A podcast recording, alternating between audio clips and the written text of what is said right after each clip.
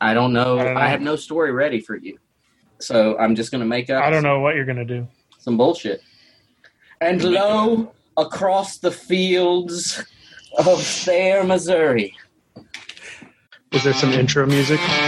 Well, No intro music. We have something that gets added somewhere. I don't know.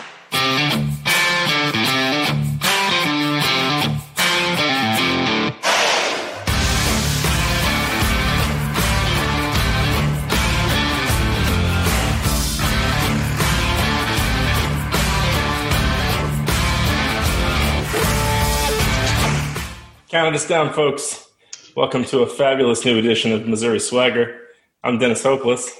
And you sound terrific, Dennis. You sound amazing. I, I love that it only took us 22 minutes to make that happen. 22 minutes and 24 hours of podcasting. I'm Kyle Strahm, and this guy, if the camera, if if it looks right, if I'm really pointing at him, this guy is Are you going. pointing to me because you're not? Yeah, I My- am on my screen. this And I'm- guy. I'm Cullen Bunn. How's it going, guys? Fine. Day Weirdest thing is that I fifty-four. barely hear you now. Uh oh. You can barely hear me. Yeah, you guys are real quiet. That's all right. We'll make it work.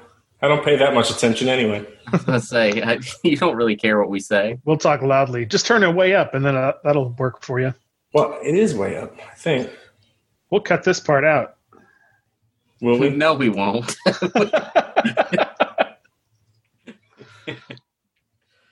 Yeah, it's all about, it's as loud as I can make it. All right. Uh, so today is the eighth, May eighth. Is it? It sounds right. It is May eighth, and I have a special surprise for the show. I'm gonna Oh, open. I'm gonna open this package I received. I What hope. is it? Well, you're about to find out. I Hold hope. up Your closer mail so is only a special surprise if you know there's something in there we're going to care about. I what now? You opening your mail is only a special surprise if you know for sure there's something in there we're going to care about. Well, I don't think you're gonna care about it, but some people will care about it. Some Cthulhu Wars nonsense. No, it's not that. I was gonna say he better not be getting a Cthulhu Wars nonsense if I'm not getting Cthulhu Wars nonsense. All right, what do we got?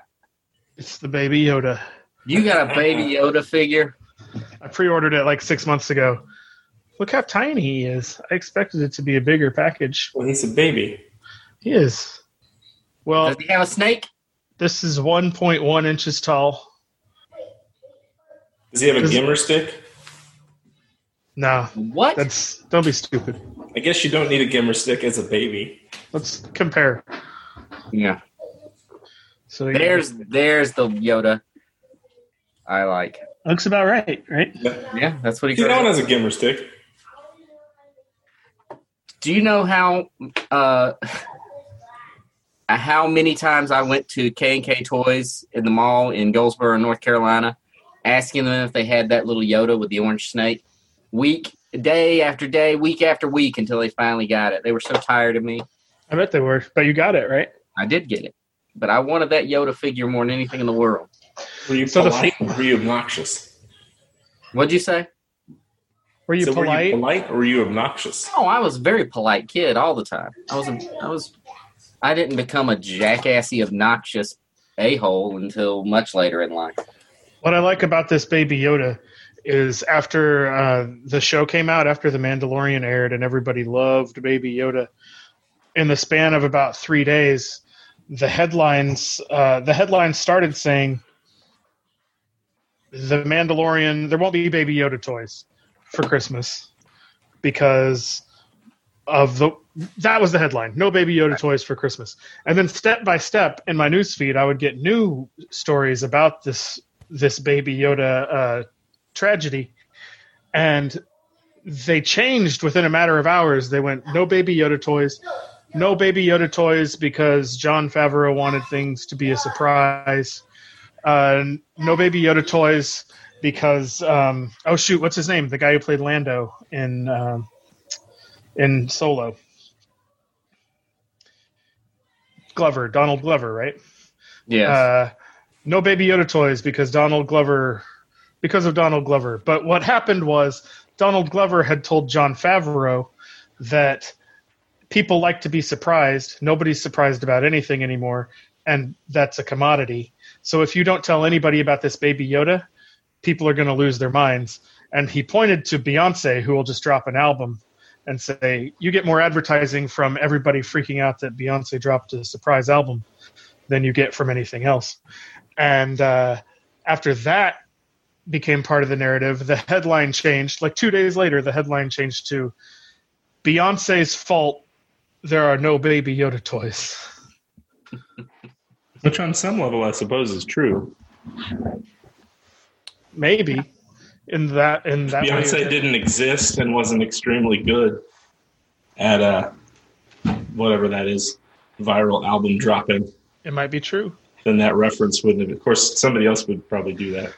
I don't. I also think that they didn't have faith in the Baby Yoda phenomenon because otherwise they wouldn't. They would never have made that decision if they knew it was going to be huge. They never would have been like, "Yeah, whatever, do what you want." Because when the new movie came out, The Rise of Skywalker, that little droid the, with the wheel, yeah. I don't remember what his name is. Wheelie.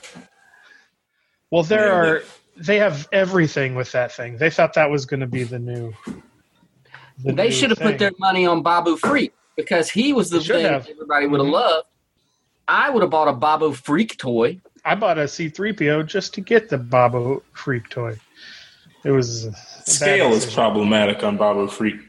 I don't- plush. yeah, no, but yeah, that, plush. that- Yeah, but that droid, they made him into lamps. They made him into everything, yeah. and it's sad because you there are photos of these big like bins full of stuffed versions of him that they'll never sell. Uh, unsaleable. unsaleable. So Anyway, good, good, good work with the Baby Yoda. I like it. I like the packaging. That's that's uh, collector's I do too. mentality Th- packaging. This is good packaging.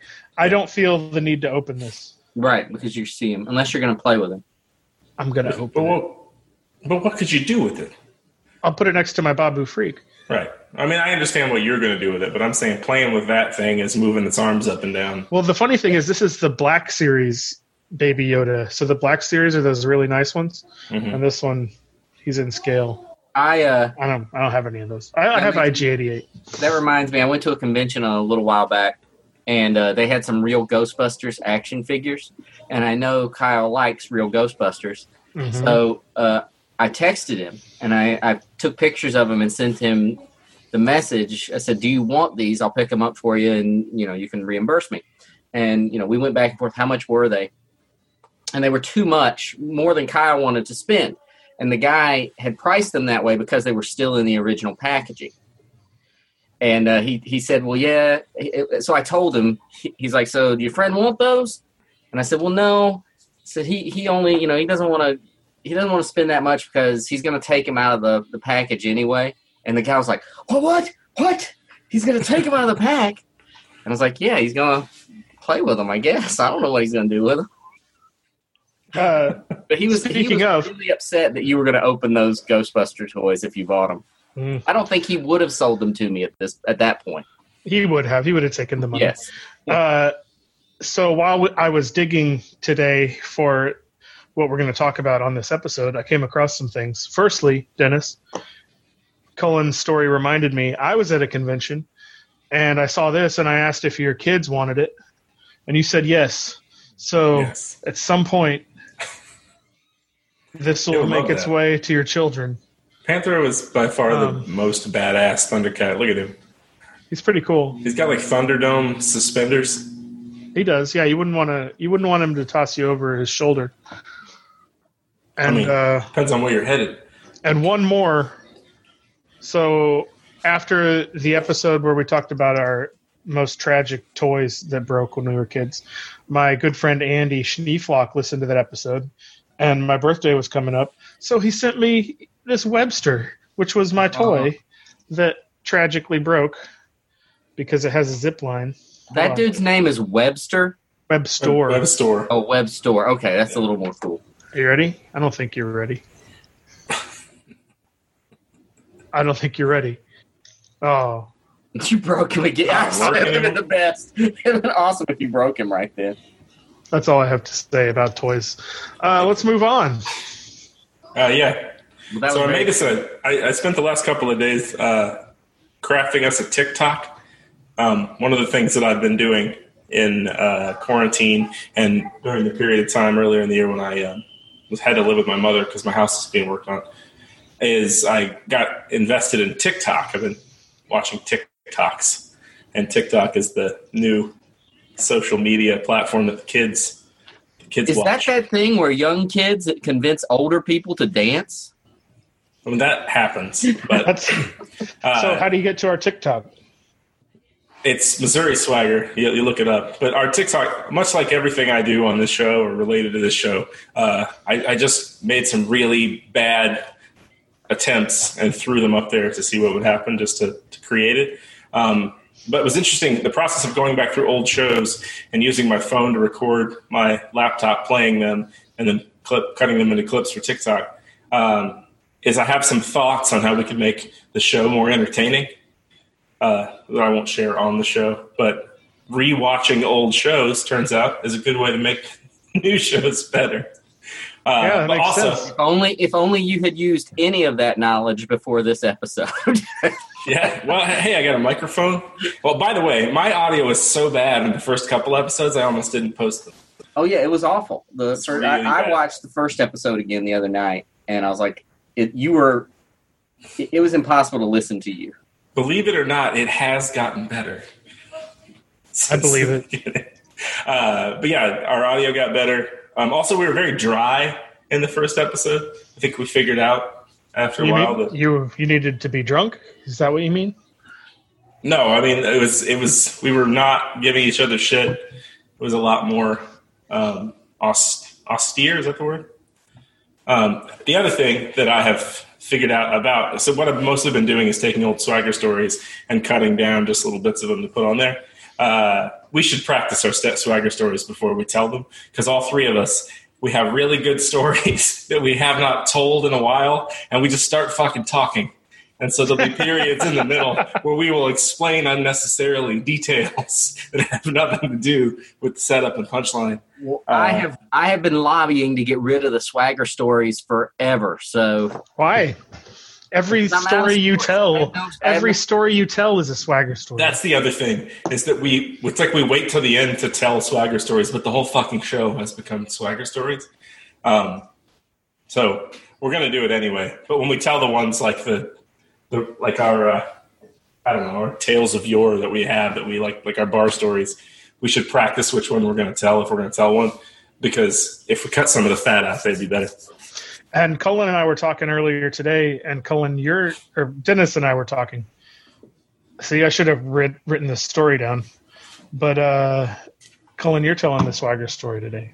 I don't know what story that is. So how can I practice it? I don't know. I I, don't know. have no story ready for you. So I'm just going to make up I don't know what you're gonna do. some bullshit. And lo, across the fields of fair Missouri. So basically, all of that is to say, go to our TikTok, be unimpressed. Uh, I want you to follow us and, and comment. You can mock us. You can explain what we've done wrong. You tell us what you Mhm. want to see more of. Um, but yeah, I don't want to be mocked. Why not? We're going to be mocked. you can I see. I was expecting us to be mocked because TikTok is full of mockery. It's a bunch of children making fun of each other, uh, and we got some views, like not a ton, but no one so far has made fun of us, which Hmm. was very surprising to me. You know I was kind of looking Is there- forward to being roasted. Huh? Did they? Uh, is there a hair emoticon with just hair? So Well, there's probably something on there because you can. They have those stickers, like the little animated GIF sticker things you can drop on, which is what I've been using because I'm 110 years old. okay, I don't know, man. cool. It's, just, it's the wild. Thanks. Dennis. Everybody, you should go check out our TikTok. I'm gonna check it out. I have I downloaded TikTok, but I haven't views, it our views increased days. from it. Our views increased significantly from it on the Really first episode and the la- and the most recent episode. So it worked on some level. cool. This is great radio, by the way. Everybody, everybody check out TikTok. Cullen, another thing I found while I was digging around today relates directly to your dungeon game. It's the Dungeons and Dragons Choose Your Oh, Own Adventure yeah. book, Dungeon of Dread. That's right. And this other one, Mountain of Mirrors. let me see Mountain of Mirrors. Mhm. Yeah, I have that one for certain somewhere. You're gonna Well- give me that Dungeon of Dread one though. I'm not giving you this, but Yes, you are. I remember the one thing I remember is this pool. There's a key in it, but it was a reflection of the key hanging above. It Yeah, was a very water weird comes out and Spoiler. bites your so. If you uh, read that book, make your decision based on knowing the key is hanging above. That's all I got. Spoilers. You're supposed. To, come on, Kyle. You gotta let these people get through these adventures on their own. Well, before we uh, dive into our topic today, uh, where can you be found on the internet, Cullen? So you can find me at cullenbunn.com and you can follow me on social media. Uh, the best place is Twitter. Uh, so it's uh, just at Cullen Bunn, and you can also find me on Patreon under the name Cullen Bunn. So check Dennis? all of those things out. Dennis, you can be found. Missouri Swagger on TikTok. Uh, I've, can, we can all be found there eventually. Um, I'm going to make these guys do the dances and uh, the trends. play- They're called trends. If we play DDR, I will. We can put it on the TikTok. It's That'll be- light them up. That'll burn the house down. It, it'll burn it all the way down. the internet Uh, cable fibers will explode. And then I'm Hopeless Dent on Twitter, or you can search my name on Twitter. That's where I'm the most. And I am. Uh, you can find me on Patreon at Kyle Strahm and on Instagram Kyle Strahm underscore. And today, what are we talking about? What are we talking about, guys? Comic books. Early comic book memories. We're talking about yes, early comic book memories. Specifically, well, I'm going to be talking about the first comic I bought in a store. See, That's good. I I'm going to talk about one of my most vivid early comic book memories. It couldn't have been the first comic I bought because I remember reading it in a different house, but it was a the, the book I, I'm talking about had a big impact on me. So What about you, Dennis? Did you find yours? I dug through every single box I have down there. Did I you really? Find yes, I did, and I'm I could find by that. neither Planetary number nine, I believe. Hold on, I'll tell you. Uh, nor could I find this Planetary number. Sorry, son of a bitch. There it is. Number nine, yeah. Planetary number nine. Uh, and there was an issue of Firestorm that I remembered the cover vividly of this issue of Firestorm and what was on it. And I went and I have now looked at every single digital cover of Firestorm available on the internet. And either I don't really remember the cover, like what I'm remembering must be a splash page on the inside, because I bought five based on the villains and the storyline, and they are not correct. So You bought five issues? Man, how many issue? How many volumes of Firestorm are there? There have only been three. One was a mini series in the 70s, which it was not part of. And then it ran for like 100 issues from the early 80s through the early 90s. And it was somewhere in there. Um, I don't, I don't know. I thought it had an ice skating lady on the front and some sort of thorn villain that was shooting her with, with thorns. Uh, but none of that uh, parses. I did a lot of research. Um, and then reading the Planetary, I vividly remember the cover, which is Planetary on like a big arcade esque pinball machine. Um, but when I f- when I was reading through it, I have no memory of the story whatsoever. It was basically they land on a planet that is some sort of game show planet, like with the Running Man, and then they get chased through. Like Avengers Arena. sort of. yeah, I was gonna say, is that why do you, you- like arcade so much? do you- It's- yeah, it's like what? Do you feel like some subcon? Do you feel like uh, Avengers Arena was subconsciously influenced by this comic that you loved? No, because you guys are taking the famous arcade X Men issue where they're inside a pinball machine, which has arcade in it, but is nothing like Avengers Arena, and assuming that I conflated the two. But I was not even aware of that issue. No, I'm not read saying. Planetary. How many children died in that issue of Planetary? What made you the way you are? I don't know what made me the way. I don't think Planetary made me. My point is, I don't think th- those were the first two comics I bought, and I bought them at a Stuckey's in a plastic bag. They put like a two pack. on a road trip. But based on the date of when Planetary came out, I probably couldn't even read whenever this happened because it would have happened in 1985 when I was four. Uh, so yeah, I'm guessing that's the reason I don't remember the story that much. Is because I couldn't read it. Um, mm. The comics that, and then at some point right after that, my dad broke into some someone's hmm. barn looking for old cars to try to buy and found a box of comics from the 70s. So he so broke I, into their barn yeah. to try to buy an old car. When my dad's move, he he lived he worked several states. So his job was to repair irrigation systems that had been struck by lightning for golf courses. So he would drive around like a three state radius and go to these golf courses. So when he was in between state like the cities, he'd stop on these people's property. And what people do with cars they don't want anymore if they have a barn is they cover them up with a tarp and they put them in the barn. So he found if he would go snooping around in people's barns, he'd find old hot rods and shit that their kids left there that they hadn't thought of in years. And then he would make them lowball offers, um, which is how I got a 1970 and a half Z28 when I was 13 that he never fixed. That's the other thing about my dad. He never actually did anything with cars. He just collected. Uh-huh. But my father was also a criminal. So if he was in there and nobody knew it and he saw something he could carry out, like a box of comics, he did. He brought me someone's comic book collection that had been in their barn rafters. And the only thing I remember being in there of note was Dark Shadows number one, mm-hmm. Which when I got my first Wizard magazine that had the the price guide in the back, if that comic was worth like $150 or something. But it had to have the poster, the fold out poster in the middle, which had been removed from my copy. it was hanging on the wall of that barn. Yeah. yeah. the staples had been, he pulled but someone was careful. They like pulled the staples apart. So the uh-huh. staples were a bit loose. They wanted that poster. They did. So that's why when the, when the Johnny Depp Dark Shadows movie came out, I had some point of reference, even though it predates. It's funny. I remember, uh, there was there was supposed to be a sequel to Beetlejuice.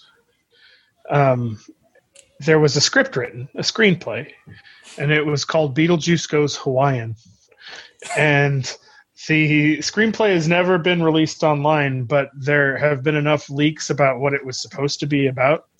Um, and it was about the Deetz family going to Hawaii, and uh, Lydia falls in love with a surfer boy, and there are some giant like Easter Island heads that come to life and run amok. And Beetlejuice enters a surfing competition. And I feel like after I saw that Dark Shadows movie, I feel like that was Tim Burton getting that out of his system because that the whole tone of that Dark Shadows movie, I feel like was what Beetlejuice Goes Hawaiian felt like. Beetlejuice Goes Hawaiian sounds like a mashup of Beetlejuice and Back to the Beach. Yeah, it does. Uh-huh. I, also, I mean, also what? No, I got nothing. Also, it would have been like beta goths in the sun to have a Beetlejuice Ghost one because Lydia in Hawaii would have been amusing mm-hmm. visual. And that's what the, Barnabas Collins is in that movie. Uh, that movie was weird when uh, she was revealed to be a werewolf. That was out of nowhere. Why are you just spoiling shit right and left? Nobody knows what I'm talking about. I will still be surprised. You do know? Yeah. I, I watched that that uh, Dark Shadows Beetlejuice movie. My mom loved Dark Shadows. She said she would run home from school every day. Yeah, my mom to make sure that she could see it. And Evie and I have watched some of it. Uh, it's it's a, a, it's a slow burn. Well, it's um, an interesting. I was just talking to uh, to Brian Hurtt uh, about it the other day about Dark Shadows because he's starting to watch it, and the thing that that he didn't realize is uh, the the characters that made Dark Shadows so popular when it was out. You know, are you obviously Barnabas Collins was a big deal. He didn't come into that show until 200 episodes in. Right, and when it's on like Netflix or whatever, that's the episode that they started. Yeah, they on. start with Barnabas because yeah. it was it was failing, and it was going to be off the air. I like that it was failing after 200 episodes, and then they. right. But back then, you only got to watch shit if you watched it the first time. It's not yeah. like they necessarily ever played it again, so they. Could It was on. It was on five times a week. So what's the math on that? 40, 40 weeks, less than a year. there was a show called um, oh god, Swan Crossing or something.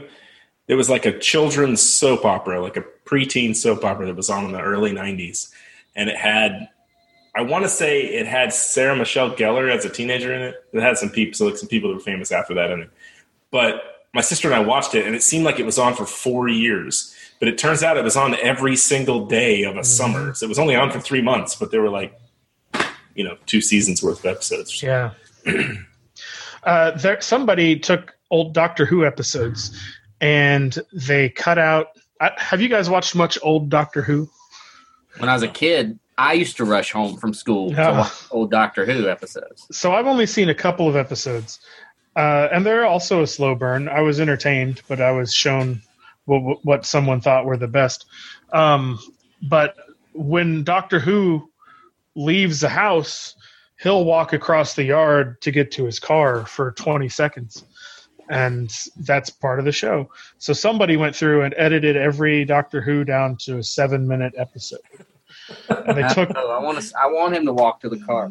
but uh, if they did that with Dark Shadows, I feel like you could get through it a lot faster. I, I seem to remember PBS used to air three or four episodes of Dark of Doctor Who at a time, like in the afternoon. That's so we'd I'd rush home and I could watch. Usually, most of the arcs of the old Doctor Who show were four episodes long. You could almost watch an entire arc of the story.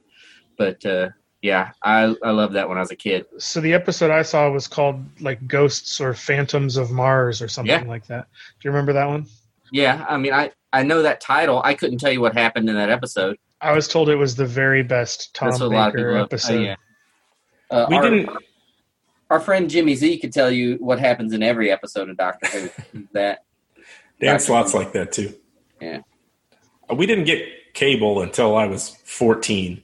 So there were lots of things that were on PBS that I would see as I was flipping through the four channels that we got whenever I was a child. I definitely saw bits and pieces of old Doctor Who, who, not knowing what the fuck it was. And then years later, whenever the internet yeah, see, I um, remember, I remember sort of moments from old Doctor Who's, and like I'd watch them at night all the. I mean, every night I'd watch Doctor Who, but I don't remember many of the storylines. But I remember like episodes. Uh, there's an episode where these Cybermen are doing, you know, the Cybermen are up to no good, and this kid jumps on the back of a Cyberman. He has like a little gold medallion, and he scrapes it into the Cyberman's battery pack or whatever, and it kills him. But the kid dies at the same time. And I remember being uh, horrified that that kid. Does Doctor Who bring the kid back to life? No, I think that kid was out of the show at that point, or at least I didn't see any more episodes with that kid. Hmm. Doctor Who's not an angel; he can't bring people. Well, I guess he can in the new stuff, right? He can bring people back to life. I don't know what he is. Um, I think it's funny that you were horrified that one child died in an episode of Doctor Who, but children that were alive when the prequels happened got to watch Anakin slaughter every Jedi child. I didn't it's get to watch it. and We saw a little bit of it. didn't grown up. What you haven't watched the episode of Anakin killing people? He doesn't kill him. You don't see it. He turns on his lightsaber, and the little Cindy Lou Who is there, and he's like, "Eh." and then they cut away. But I'm pretty sure we know he killed him. The- yeah, you didn't see it.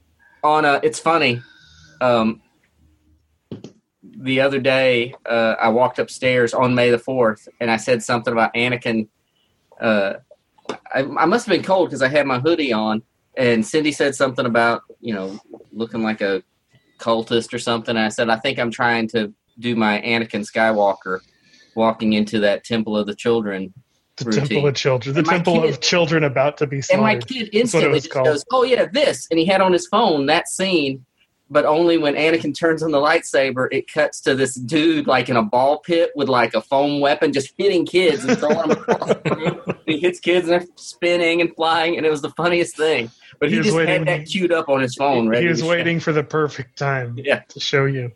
There was a movie I saw. I remember watching it at my grandma's house. It was a horror movie, and it was about aliens or something who would put people in a chamber where a needle came down, a really slow moving needle that would inject the back of their neck, and then they would become evil or under the control of the aliens. That's and- called uh, that movie's called Invasion of the Needle Necks. Is it really? Are you fucking with me? I'm fucking with you. But I've always wanted to watch that movie because we had to leave early because my parents had no interest in they had they did not care if I finished watching the movie or not. It was time to go. All right, so anybody who knows what that movie is, you know, tell us so that Kyle can watch it. Please do. When I was a um, a kid my- in the summers, the Dollar Theater by Independence Center would play like weird children's movies for, I guess, for a dollar in the middle of the day, like matinees. But they were movies that weren't normal. They weren't even like late run. They were just things that had never run. So we got like strange Canadian made for TV movies and stuff. I had all these strange memories, like that I would, when I would describe them, even a few years later, nobody knew what the fuck I was talking about.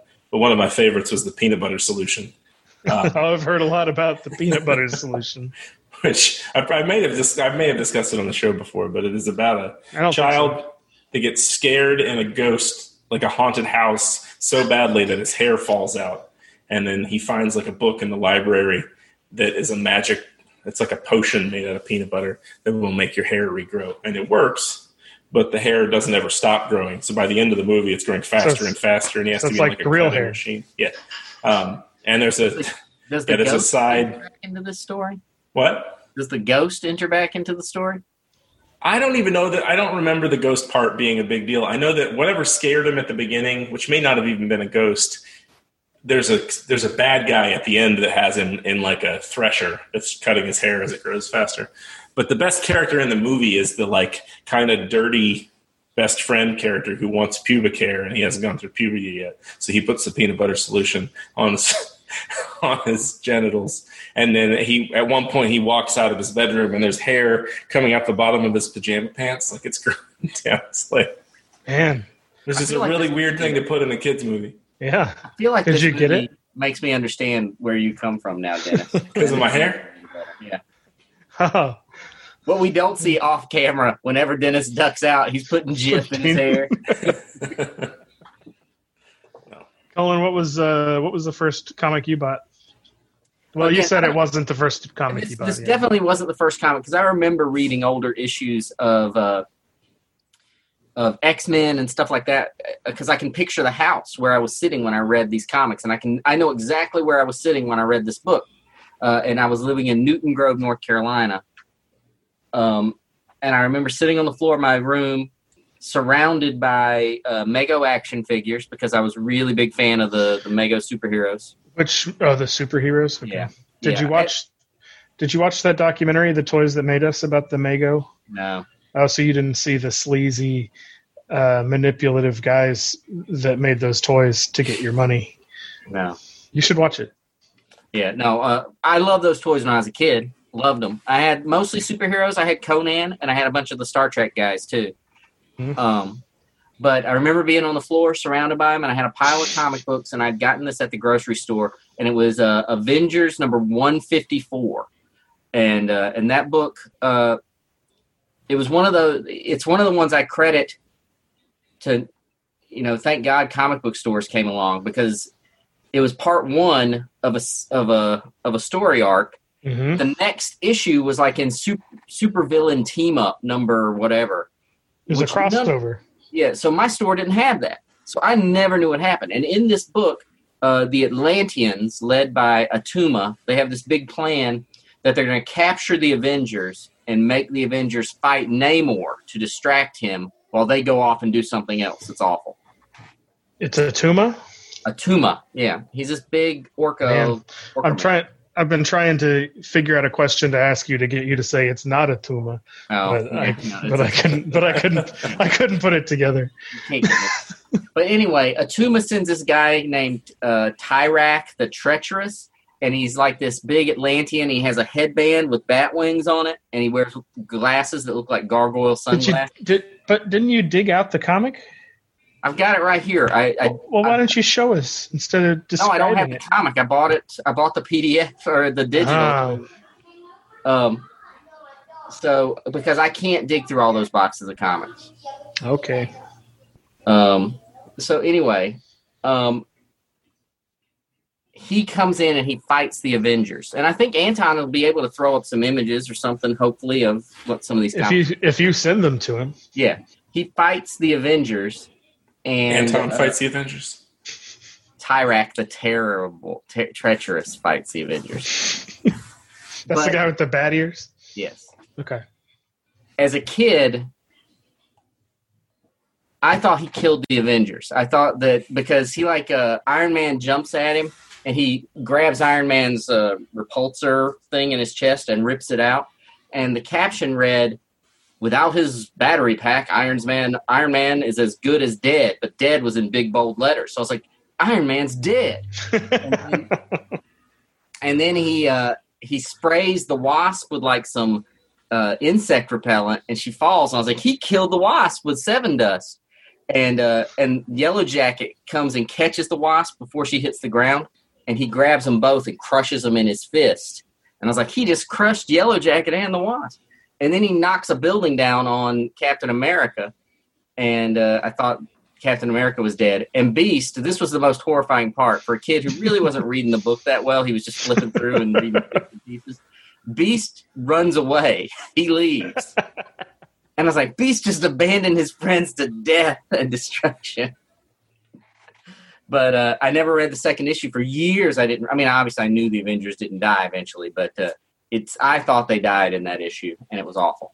It was. It was traumatizing to young, uh, to young Cullen. when did you finally read this the next issue? Oh, who knows? Uh, Years and years later.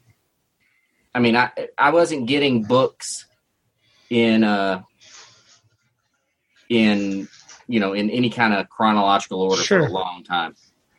But it is a book that I have uh CGC graded. I have a, a copy of it CGC graded uh in the other room because I it, it, that book meant so much to me.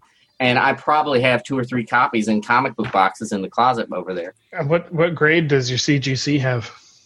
It's not. Uh, it's probably like a low nine. I can't remember. It's, it's like a low nine. I That's not think. I could pull it out. It could be a six or seven, but I think because it's not a key issue or anything, I think it had a little bit higher grade on some of those. But it's probably like a nine point one or something. So not a great, but not bad.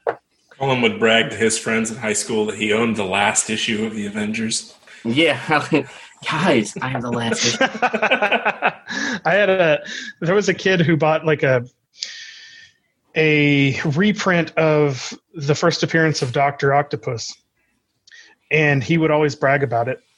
And we had a school carnival one day as a fundraiser, and it was just on the playground. It was shitty, but there was a game where you could throw a ring onto these two liter bottles of soda, and if you got on there, you won the bottle of soda. And I was really good at it and with no foresight at all, I won like 12 two liter bottles of soda. Um, but I had to walk home. And so this kid, uh, his name was Greg, he said, Well, if you give me a bottle of soda, I'll help you carry that home. No, it was he didn't help me carry it home. It was just to give him a bottle of soda. He's like, You give me one or two of those, I'll give you my Doctor Octopus comic. And I was like, That's a great deal. And so I let him have the two bottles of soda, but he never produced the Doctor Octopus comic, even after many times of reminding him. And I learned a valuable lesson. Uh, I ended up putting the bottles in a box and kicking it, like pushing it with my feet because I couldn't lift it many blocks home. And this other kid came by and he tried to steal some of them, and I bit him on the arm. and he ran Quite out. a tale. Wow. Did you guys? Uh, you guys are too young to have collected glass bottles to turn in for deposit money, right? no, we did it when I was little. Okay, guys, I I, didn't do it. do a lot. Of, I, imagining you carrying all those bottles reminded me. I used to take the wagon down the road, and uh, I'd just pick up glass bottles and then wheel them to the grocery store and sell them for ten cent a piece. Or I should have taken a wagon to that carnival. you should have. You You didn't know you were going to win a ridiculous amount of liquid. I I did the same thing My- when I was a senior. My mom took me on a senior trip March of my senior year, so I missed like two and a half weeks of senior year because it was cheaper, and that's how my mom's mind worked. Uh, but she had bought me a rolling duffel bag at the time, like rolling uh, luggage technology had gotten to a place where they had duffel bags where they had wheels on the back. But they had not yet figured out that if you're going to drag something heavy with wheels, it needs to have an extended arm, no matter what it's shaped like, or it runs into your fucking ankle. And we got a bunch of we got pushed on our plane and got a bunch of air, airline vouchers and they didn't. They only worked at the airline owned restaurants and kiosks, so we couldn't spend most of them. And right before we got on the plane, I found a place that sold Snapples when Snapple was really big, but was still in the glass bottles. So I spent all of our vouchers on this Snapple and I filled my bag with it.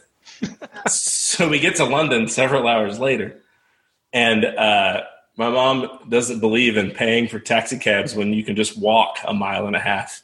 And so we're walking like half a mile uphill at one point. I'm dragging this fucking bag that has 12 glass bottles of Snapple in it on top of my luggage. And I threw some sort of hissy fit. My mom still tells the story where I kicked the bag and threw it over and said, fuck it, I'm leaving it here, and marched up the hill. So for a while, she had to drag my stupid bag full of Snapple. Because, yeah, liquid is heavy. Yeah. So if you have to move a lot of soda or beer or Snapple, mm-hmm. it's heavy. Kyle, what comic do you what comic do you want to talk about? Uh, so I used to, my mom used to take me to Liberty Sound and Video to rent a movie or a video game, and then we'd go to Green Hills on the way home, and I'd get a two liter of Dr Pepper, and that's where I first started getting comics on the spinner rack there. But the first one I bought was this one right here. It's Marvel Comics presents number awesome. number 93 and these were flip books so one side is cable and ghost rider the unlikely duo and this side is wolverine Which cover Uh, pulled you in? Which of those two covers? i don't know i don't remember probably both of them because Hmm. you know i got like i was given like two bucks and i could pick out whatever so i was probably like oh that's cool uh, i think the sam kieth probably got me more than this did however the story in this it starts in with wolverine going through canada and he finds that some construction site has begun doing work in his beloved homeland. And then he gets into a fight with these construction workers and then he takes off all their clothes and hangs them upside down. Like the Predator. uh-huh he is like the predator. Uh, and then he gets he sees this uh, beaver and he gets really nostalgic and uh,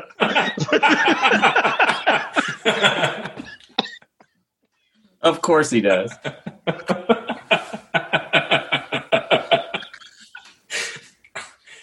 as he dri- so here this is good. As he drifts off to sleep here he is looking off to the side.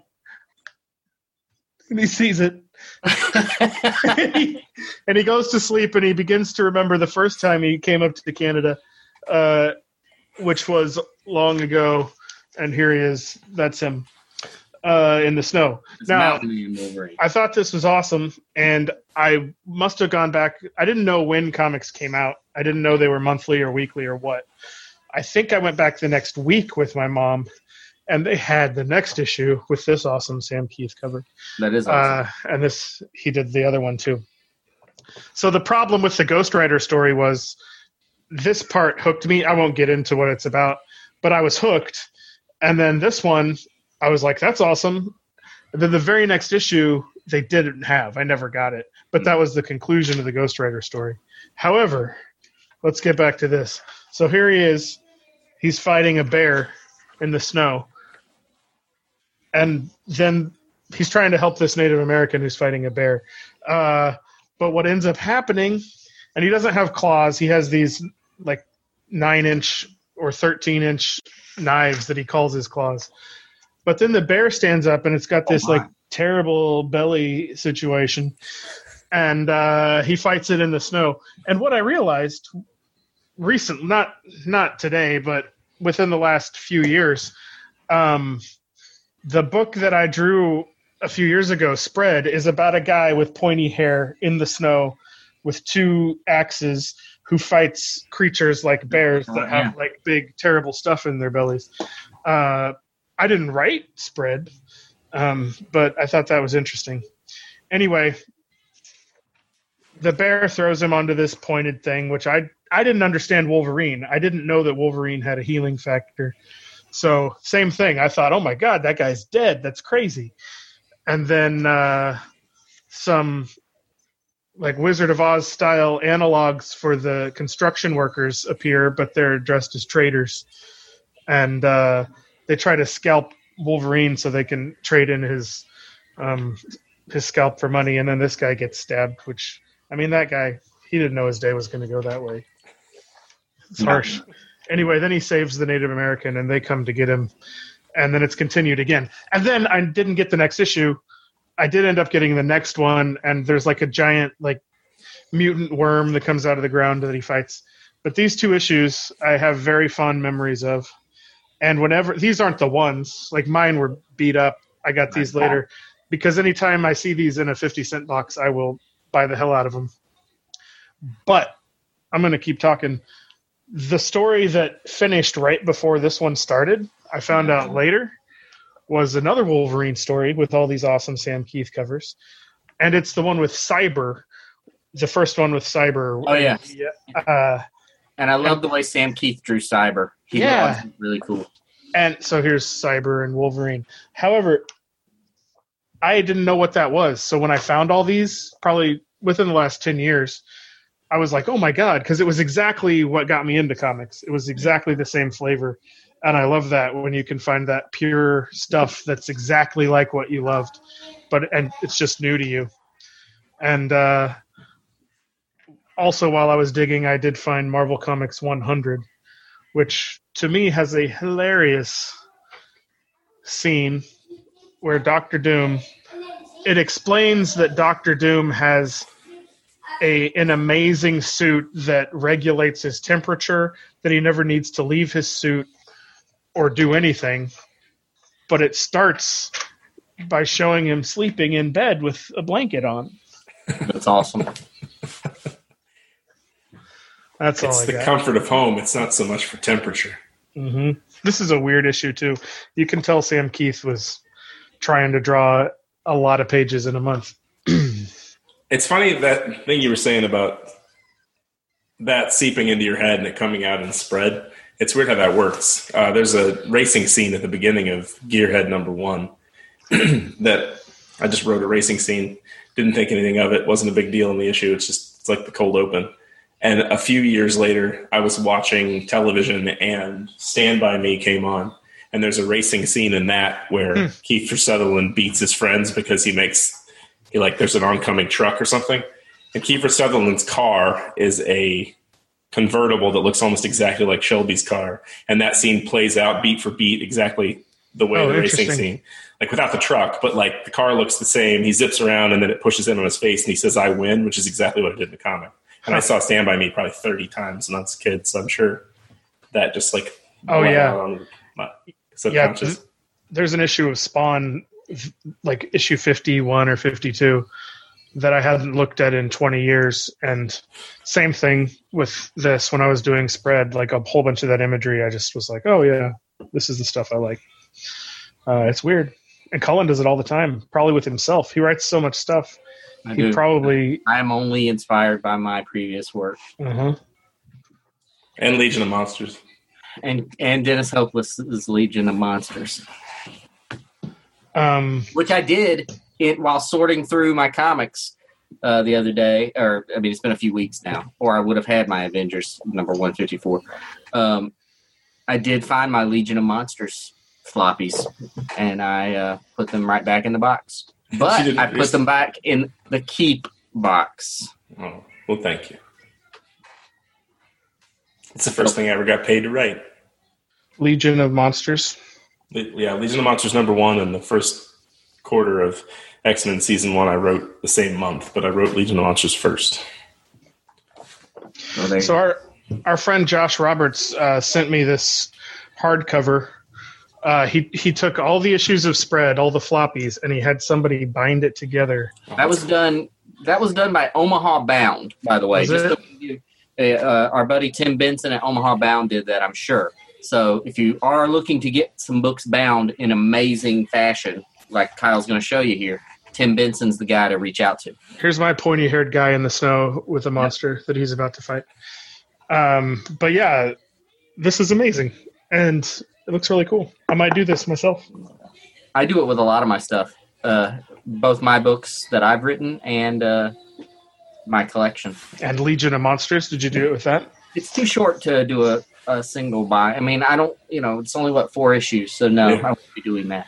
You could just do a Dennis Hopeless collection where you put all your favorite story arcs from my books that That's a good idea. inspire you. Wait, let's go in my room. Yeah, Children about do that. that. I could. Uh, one more thing I found, which was this Dark Horse comic Virus. Um, they made a movie with Jamie Lee Curtis, Yeah, there's a movie. and I remember in Wizard magazine, they were like, "It's based on this comic." And so when I saw this, this happens a lot. When I, I saw this in a fifty cent box, I was like, "Oh, that's that! I always wanted that as a kid, so I need it." But I will often buy these like indie comics that used to be hot and now they're not. Remember Oz that came out in like 1997? Not the one that Skottie did. It was like a dark Oh yeah, version, Oh yeah, and the the pumpkin head guy had like a scythe on the cover. that was uh was that by uh Caliber Comics maybe? Maybe same It's thing. Right era. I have it now because I found it for a dollar. Yeah. Anyway, Well, Mike. Mike There's a- Ploog. Memorable comics. I do love Mike Ploog art. I have a set of Mike Ploog trading cards somewhere in a box. Yeah, that guy's amazing. I He like did he did the storyboards for the thing. Is that right? I could be wrong. Oh, I don't know about that. Maybe. Possible to say. I don't think it's impossible to say. Yeah, that was a joke.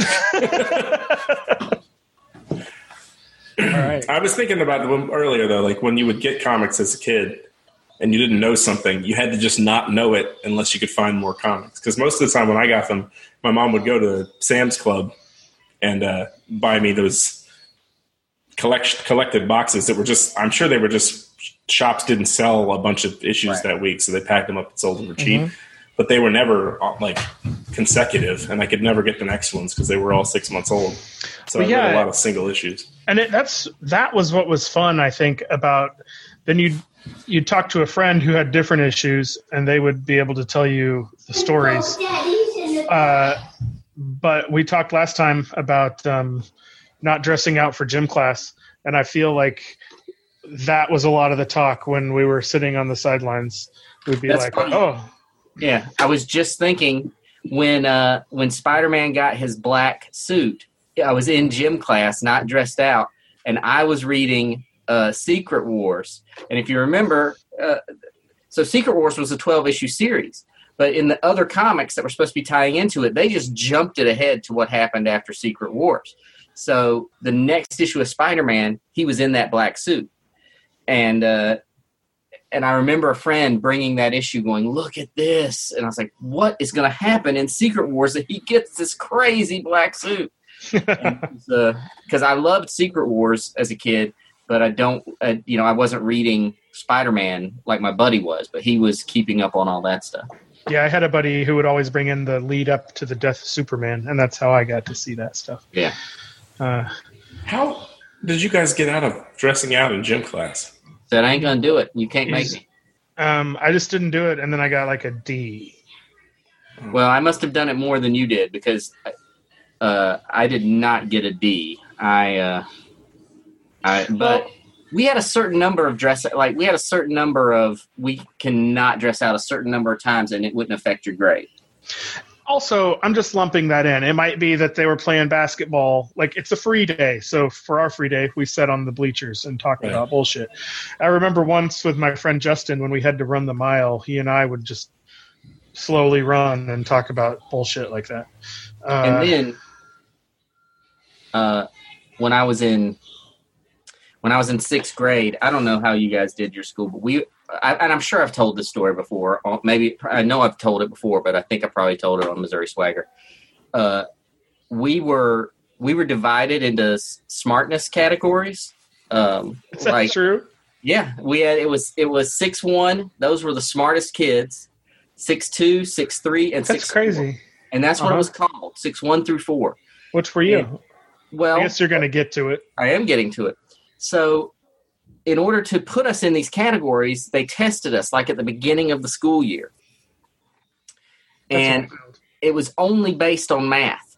And I've never been a math guy. So they immediately put me in 6 4 uh, because my math sk- skills weren't that great. and I don't know, a few weeks into class, I was basically, I was like getting more than 100% on everything because we had extra credit and I was just they were like, something's wrong. This kid's not supposed to be in this class. So they they said, okay, we're going to move you out and out.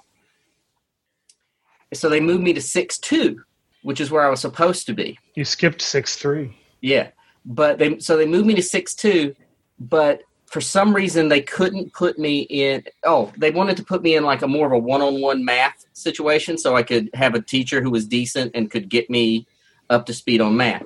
But because they did that, I couldn't take gym with the other sixth graders in six two. So instead, I took gym with all the ninth graders. Oh no! Fuck. The difference between a sixth grader and a ninth grader is astronomical. I mean, these were they look like giants. Did they have pubic hair coming out of the bottom of their pants? I'm sure they did. I don't know. They may have done the peanut butter deal. Solution. Peanut butter solution. But anyway, so I was the only sixth grader in a class full of ninth graders in gym. And they wouldn't let me sit out. They made me do gym with them every time. And they all adopted me as their little mascot. I was, uh, they gave me a different name. Were you scrappy? Would you say you were scrappy? a scrappy kid. I was a, I was I was scared at first, and then I became a little more scrappy. Um, Were you They- mouthy to them? no, but I'll tell you, I'll tell you why they liked me. We did this uh, tournament. You know, we had four basketball hoops, and we did Uh-huh. this tournament where you had to run around and you were trying to beat the other team, and everybody in your team had to get a basket in all four of the the baskets. And they got to me at the they put me at the end of the team. Like we'll just motor through this on our team, and then Cullen, who's three feet shorter than the rest of us, we just, he can just have all the time he needs to do it. And uh, and we went around, and I did need a lot of extra time, but the other team was catching up, and I finally got the basket, and they put me on their shoulders and carried me around the gym.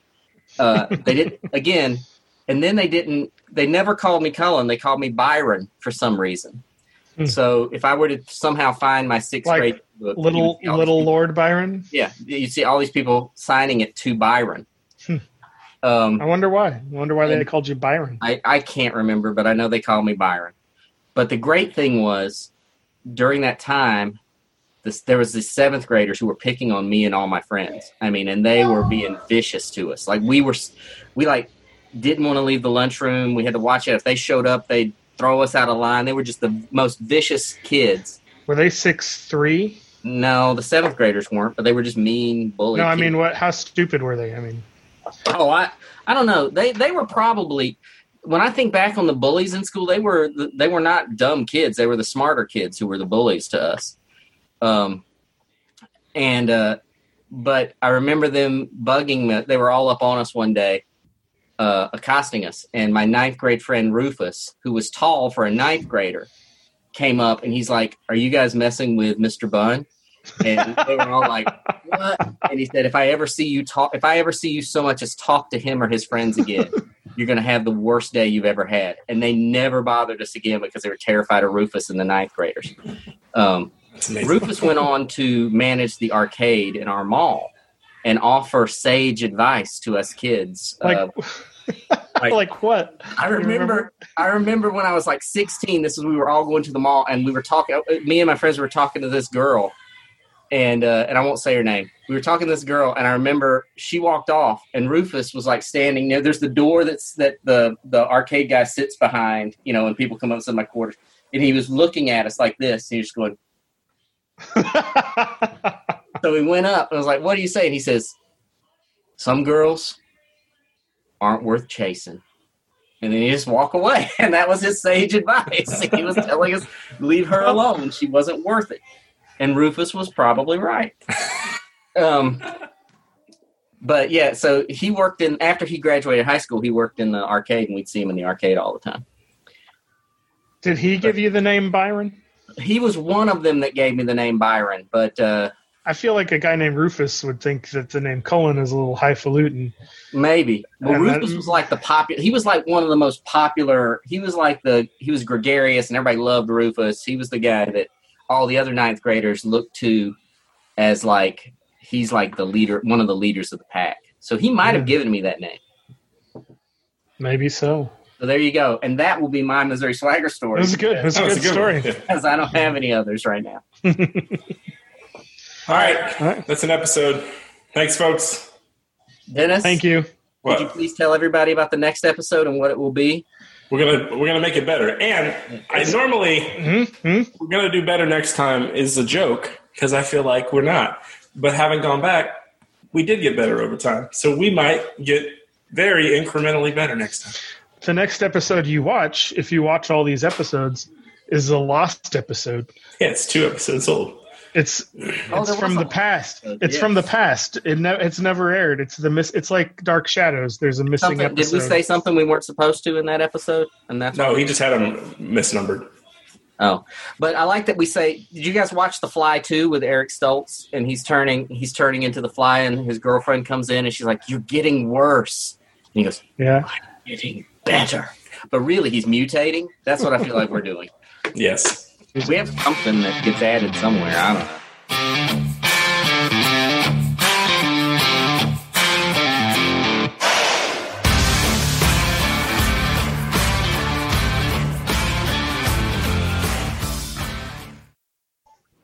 Ack, ack, ack.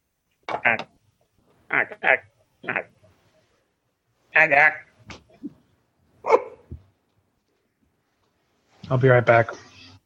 Oh my God.